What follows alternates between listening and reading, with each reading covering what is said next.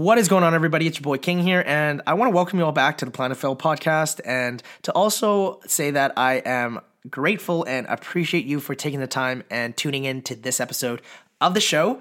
Uh, you're actually in for a treat because today um, I'll be replaying uh, one of the interviews I've done for the BYOB Summit. Um, these episodes I will be tripping out uh, throughout the season. Um, I really want to share most of these interviews I've done on the summit just because there's so much value, and I know so many of you didn't get a chance to check out the summit. So I will be, um, you know, releasing more of these interviews uh, over the course of the season, mixed along with some other interviews, um, new interviews I'll be doing with some guest speakers I'm inviting onto the show. But as I'm getting a lot of those interviews together, um, the first few weeks is really going to be replays from the summit. Um, but don't worry, they're all great stuff. And today, uh, you we actually have a special guest, Rabbi Daniel Lapin. He was uh, so grateful, or gracious, I should say, to um, open for all three days of the summit. And um, he has a huge background um, in business, and I'm super excited for you to learn um, from the many years of wisdom he has. And so, on today's episode, uh, you will be hearing from uh, Rabbi Daniel Lapin on the importance of identity, really, really figuring out who you are, what you stand for, what your business is really going to accomplish for your life. And so much of it starts by getting clear on who you are and reframing and redefining what success and failure and even your relationship with money uh, means to you. So often that we take what society teaches us as common sense and never question it. So, my hope is tune into uh, this episode and um, see what insights you get from uh, Rabbi Daniel Lapin. He's helped so many entrepreneurs and businesses get clear on their direction, and I know that uh, he will uh, help you with your direction as well. So I hope you enjoy this one.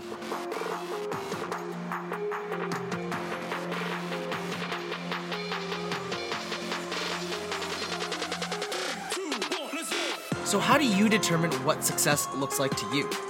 Do you base it on the results and outcomes, or on what you've learned along the way?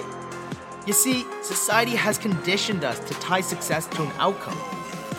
But the truth is, Failure is an essential part of success.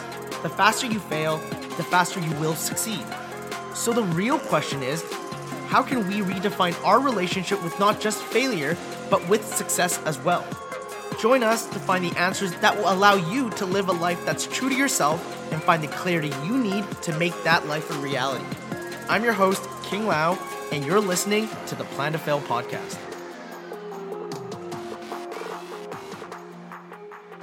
Hey everyone, welcome to the first day of the Be Your Own Boss Summit, or BYOB for short. I'm your host, King Lau, and I have the pleasure for introducing a very special guest, the amazing Rabbi Daniel Lapin. Rabbi Lapin is the president of the American Alliance of Jews and Christians, author of seven best selling books, co host of the daily television show on the TCT network with his wife and has spoken at hundreds of synagogues and churches, delivering practical wealth building and revenue increasing seminars on crucial aspects of business and finance for companies in the US, Europe, Africa, and China. Often known as America's Rabbi, Rabbi Lapin regards it as his sacred mission to make ancient Jewish wisdom accessible to people of every background, particularly in the area of business and finance. His book, Thou Shalt Prosper, reveals the secrets of financial success that have brought Jews the disproportionate economic influence they have enjoyed, and his weekly email teaching reached hundreds of thousands of subscribers on top of his weekly podcast, which is hosted on Glenn Beck's The Blaze. We have the honor of having Rabbi Lapin open for the first day of the summit and speak on today's theme of identity who you are, how do you choose to show up, and how well do you know the people around you? Get ready because today we're going in deep and we're not holding back. So, without further ado, I present you Rabbi Daniel Lapin. King, thank you very much indeed. And uh, I'm excited about this. I'll tell you because one of the things, and I mean, I always try and find out something about the people I work with, and uh, and and King, you're one of these guys who's who's terrific because um, you're not invisible. You know, you're you're very open. You are who you are. You, have just a very nice, open personality, which unfortunately is quite different from mine because I sort of come from an English background. You know, stiff upper lip and the sort of thing. So. Um, and so it's a lot harder for me to sort of reveal the real Rabbi Lapin. But, but um, what uh, one of the things that that you talk about, and uh, it's so real and, and i'm going to jump off right on this thing. What you talk about it correct me if i got this wrong but what you talk about is that um, uh, the most reliable avenue to human happiness is growth and achievement. In other words when you feel that by the end of the day you've made the last 12 hours really count you have done something valuable. And I don't mean that you've helped 27 little old ladies cross the street with the traffic or, or that you've served in a soup kitchen and, and, and brought, uh, you know, hot beans and chili to 13 street people. It's all very nice. Don't, you know, fine, great. You know, God bless you if that's your thing. But, um, but in terms of growth and happiness, that you have furthered – and you have advanced your own goals. This isn't selfish, as I'll, I'll soon, uh, as I'll soon show you. This isn't at all selfish. But if you've advanced your financial goals, then you have a deep sense of happiness. But wait, don't people say money can't bring you happiness? Like so many other popular sayings, it's not always true. You know the the expression um, uh, "absence makes the heart grow fonder," right? And so uh, this guy's just uh, being deployed in the military and he's all upset and unhappy because he had to leave his girlfriend behind. And uh, and he's he's looking miserable. And his friends say what's the problem? He says well you know jennifer's back and we've been together for the last three years and now i'm not going to see her for six months. And the friend says pat him on the back and says hey don't you worry because absence makes the heart grow fonder. And so when you guys get together again in six months' time, it's going to be even better. And then I come along and pat him on the back and say, Hey, don't forget there's another saying which says, out of sight, out of mind. And so, um, you know, Jennifer's going to forget you pretty soon, and she'll probably have three new boyfriends by the time you get back. Well, both those statements could be true. Absence makes a heart grow fonder, and out of sight, out of mind. You can't know which one is true in any given situation. And so, you know, money doesn't bring you happiness. It's that's it's a silly aphorism that doesn't mean anything. It's like saying, you know, a car, a motor car cannot transport you anywhere well, it depends. If you put gas in the tank and you have a driver, it will transport you. If it's an empty motor car in the showroom, it can't. I mean, you know, you got to be a bit intelligent about all of this. So, um, money doesn't bring you happiness. That's true. Everybody knows, and there have been some lovely books written and a lot of studies done on people who've won the lottery and they look at them a year later, two years later, three years later, five years later, and uh, almost none of them are happier or better off after they won the lottery. And I know what you're all thinking right now. You're all saying, God, just try me. I'll show you. You know, I just let me win. The, I'll be happy. I'll be. A, no, you probably won't because you're a human being and you're subject to the same temptations and the same weaknesses that most human beings are in slightly different ways, each in our own particular misery. But uh, the odds are you're probably going to screw up anyway, just like everybody else does. So, um, getting a whole bunch of money doesn't make you happy. That's absolutely true. But coming back to King's point, earning money, making money, now, that does bring happiness. It really, really does. And so that's why um, sometimes um, people who haven't got enough life experience or enough maturity will sometimes say, Why is he still working so hard? He's, he, he couldn't spend his money. If he lived to 100, he couldn't spend. You're missing the point. Making money makes you happy. It really does. The act of creating wealth is a happy making process now, you might say, well, why would that be? And this is perhaps one of the three or four most important things that I'm going to be telling you um, during the course of the next three days.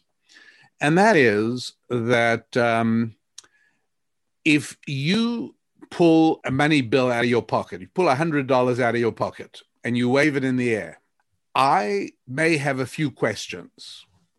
My first question is Did you hold up a convenience store and steal it from them?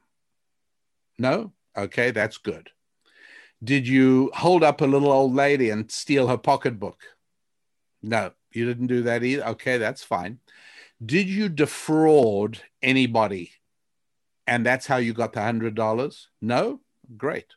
So you didn't you didn't deceive anybody into giving it to you, and you didn't take it from anybody by force. Am I correct? Yeah, you're correct. Well, in that case, I'm happy to tell you that I'm I'm like a wizard.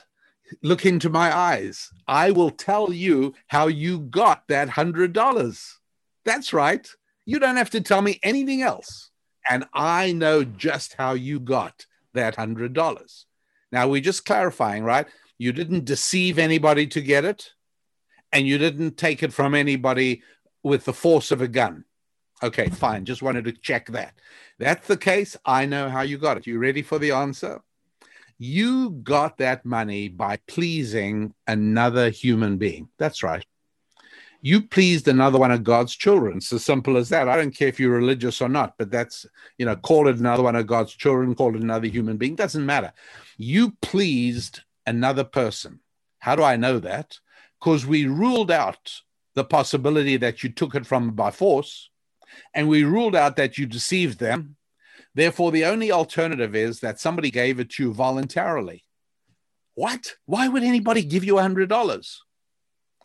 For exactly the same reason that I gave the shoe store a $100 the other day for a pair of sneakers with lights in the heel that flash when you walk. Because I wanted that. And I handed over my $100 very happily.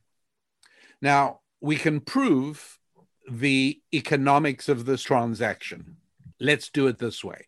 We'll do it by means of a thought experiment. You can come tap me on the shoulder and say, I see you're holding a shoebox. Yes, that's correct. I just bought a pair of shoes. What what did you get? I got a beautiful pair of sneakers, red lights in the heels that flash when you walk. Okay, fine. How much did you pay for it? Uh, I paid a hundred dollars. Okay, great um, would you accept a $100 from me now in exchange for that box? What do I say to that? Yes or no? Yes. Why would I do that? It's dumb. I've been looking for weeks for these sneakers with red lights that flash in the hill when you walk, and I've now found them in my size and I've paid a $100. Why would I sell them to you for a $100? I'm not stupid okay, fine. Now, This is just a thought experiment. Bear with us, Rabbi Lapin. We're not trying to get you worked up here. Okay, would you sell them to us for $120? And I think of 20% profit. Um, you know what? It's not worth it to me. Uh, I'm still. So at the end of the day, I'm going to have to go look and find another shoe store. This was the last pair in my size. I, I, no, I'm not going to do it. He says, How about $140? Well, Mrs. Lapin didn't raise any dumb kids. And so now a $40 profit, I'm beginning to think about it. And I think the way I would probably answer is, and I'm I'm no dumb Jew, the way I would answer this is I would probably say, I would probably say to you, uh, tell you what, I'll sell it to you for 150 because I'm thinking to myself, if he do 140, he'll probably do 145. Um, I'll ask for 150. We'll settle on 145. And at that moment, we have just established the exact value of those shoes on Rabbi Daniel Lapin's balance sheet. We've now established why I did the transaction. I did the transaction because I was getting something which in my life has a value of $145. I proved that because I wouldn't sell it to you for any less. So I have something that is worth 145 for which I only gave 100. And so the net worth of this person has now changed by plus 45. By doing this transaction, my net worth my if you if you think of you and this is not using uh, SEC approved accounting principles, but this is basic profit and loss and financial statement principles. The value of this thing has been established by what I will be willing to sell it for. So, therefore, my net worth is higher. So, obviously, I'm happier. So now you think to yourself, well, if this transaction made Rabbi Lapin happier, then no doubt uh, the um, the storekeeper must be miserable because right, if some person wins, somebody else must lose. So let's go find the storekeeper. Hey, storekeeper, you just sold this nice pair of sneakers for $100. If you like, we could help you run after Rabbi Lapin take back the box, give him back his money. You can get your sneakers back. He says, What sort of economic moron are you? Don't you understand that that pair of shoes had an asset value on my books of $50 because that's what I paid the wholesaler for them. That's how I brought them into my inventory. And so I exchanged $50 for $100. I am very happy the way things are. Why would I want it back? It makes absolutely no sense. Why would I do that? And so when I say that you can look into my eyes and I know that you have money in your pocket because you pleased another human being, I've just tried to demonstrate to you the truth of that statement. I don't know exactly who gave you your $100. Was it your boss because yesterday was payday? Was it a client? Maybe it was a customer in your little store, or maybe it was a family relative. I don't know. But what I do know is that somebody gave you that $100 because whatever you did for them, they valued at more than $100. And so this then helps us establish that it is not possible to make money in a free market, voluntary environment without improving the lives of other people. It's a really important point. Who has done more for more people? Mother Teresa in the slums of Calcutta or Bill Gates in the luxury of uh, his office in Seattle. I'm not saying who's a saintlier person. I'm not saying who God is rewarding with a comfortable throne in heaven. The question I asked was very specific Who has done more for more people? And the answer is very simple Bill Gates, because there's about a billion people, a billion and a half people using Microsoft products. Nobody forces me to use Microsoft. I could use Apple, I could use Linux, I could use other operating systems. I choose to use Microsoft because it allows me to be more creative. My 10 hours of work a day produce probably the equivalent of 30 hours of work a day that my grandfather could have done. And that's because of Bill Gates. So I say, thank you, Mr. Gates. Mother Teresa, she she took care saintly woman she took care of the sick and the ill in calcutta. How many people did she help? I don't know. What do you want to say? A million at a stretch? Five million? It doesn't match up against the number of people bill gates helped. And so making money does make us happier. And so the question is as a business person and i i want to think of each and every one of you as a business professional. Wait, you say, I'm I'm I'm not a business professional. I'm an employee.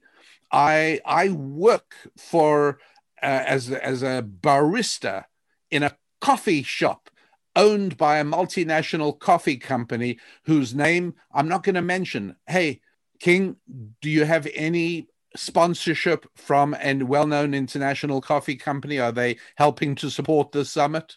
No. Unfortunately, we not. Well, then I'm not mentioning their name. No free advertising around here. It's not happening. Okay, so so you say to me, I'm not a business professional. I'm an employee. And one of the things that I want you to really learn and to really absorb into your heart, not just into your head, but into your heart during the next three days, is that you are a business professional. Now, in this case, you are a beverage expert and you supply your labor and your time and your experience and your skills. At the moment, you only have one customer, namely that unnamed international uh, coffee company that I'm not mentioning. And they happen to be your customer. but there's nothing to stop you acquiring other customers. Maybe on the weekends, you uh, take your own homemade coffee cart to people's parties or people's get-togethers, or but you find a way to uh, expand your business because you are a business professional. Remember, nobody else out there cares nearly as much about your financial condition as you do. And so don't shrug your shoulders and say, Well, I'm an employee, I have a job. Maybe you do, maybe you don't. Maybe you'll have one tomorrow, maybe you won't. Things change. But if you see yourself as a business professional, well, then asking for a raise is a totally different game. I'm not a subservient, beseeching supplicant knocking on the door and saying, Please, sir, can I have a raise? I am a business professional and I am raising my prices. You see, the whole mindset changes when you start thinking of yourself as your own boss. I don't care if you are an employee. But the whole purpose of what we're trying to help you with over these next few days is to adapt your mindset to becoming your own boss, to think of yourself as you are an independent business professional. And that's really, really important to understand. You got to grasp that. And when you've got that, you then are in a position to start shaping what your vision is going to be and how you are going to move ahead. But the starting point is recognizing that the only way to make money is by serving other human beings. If you apply for a job in my company and I interview you, I'll give you a, an advance warning. Here's a heads up. I have a trick question. Here it comes. And if you answer this question, you get kicked to the curb. You're out of there. You'll never work for me. So don't answer this question when I ask it to you. Here's the trick question I ask anybody I interview. So tell me, what are your passions? What are the things you really care about? Where do you see yourself? What do you see yourself doing in five years' time? Now, if you answer that and you say, well, my passion is music, or my passion is art, or my passion is fishing, you're out of there. You know why? Because the truth is, I don't care about your passions or your interests. I really don't. I only care about mine. And the only people who work for me are people who can persuade me that my passions become their passions, at least for 10 hours a day. That's all. And if you can't do that, you're out. The very worst advice, the worst advice anybody gives anybody is, oh, you must find work in an area you enjoy. Really? I enjoy boating. I don't know if I did I tell you, King. Uh, I boat in every summer in British Columbia. I, I know I know the waters well. Uh, I love boating. I have yet to find anybody paying me to go boating. You should find work doing what you enjoy doing. That's rubbish. You must find work doing what most people around you need most urgently. That's what you should find work doing. And you know how to tell the answer like, how do I find out? What do people around me need? See what they pay most for. You want to be a massage therapist? Find out how much massage therapists get paid and then find out how much computer programmers get paid. That'll give you a pretty good idea of whether people need computer programmers more or less than they need massagers. Pretty clear. And so uh, this all is uh, the beginnings of understanding what your what what you are as a person and your enterprise your entire exciting process of being in business what is that going to accomplish for you? Who are you? What are you? And next time, tomorrow, we'll take a look at the next point, which is your vision. Where do you go from there? Thank you so much for the opportunity of opening the proceedings today. Thanks for tuning in to this episode of Plan to Fail. Remember, you can achieve the life you've always wanted Thank you so much for being a part of this community, and until next time, stay hungry.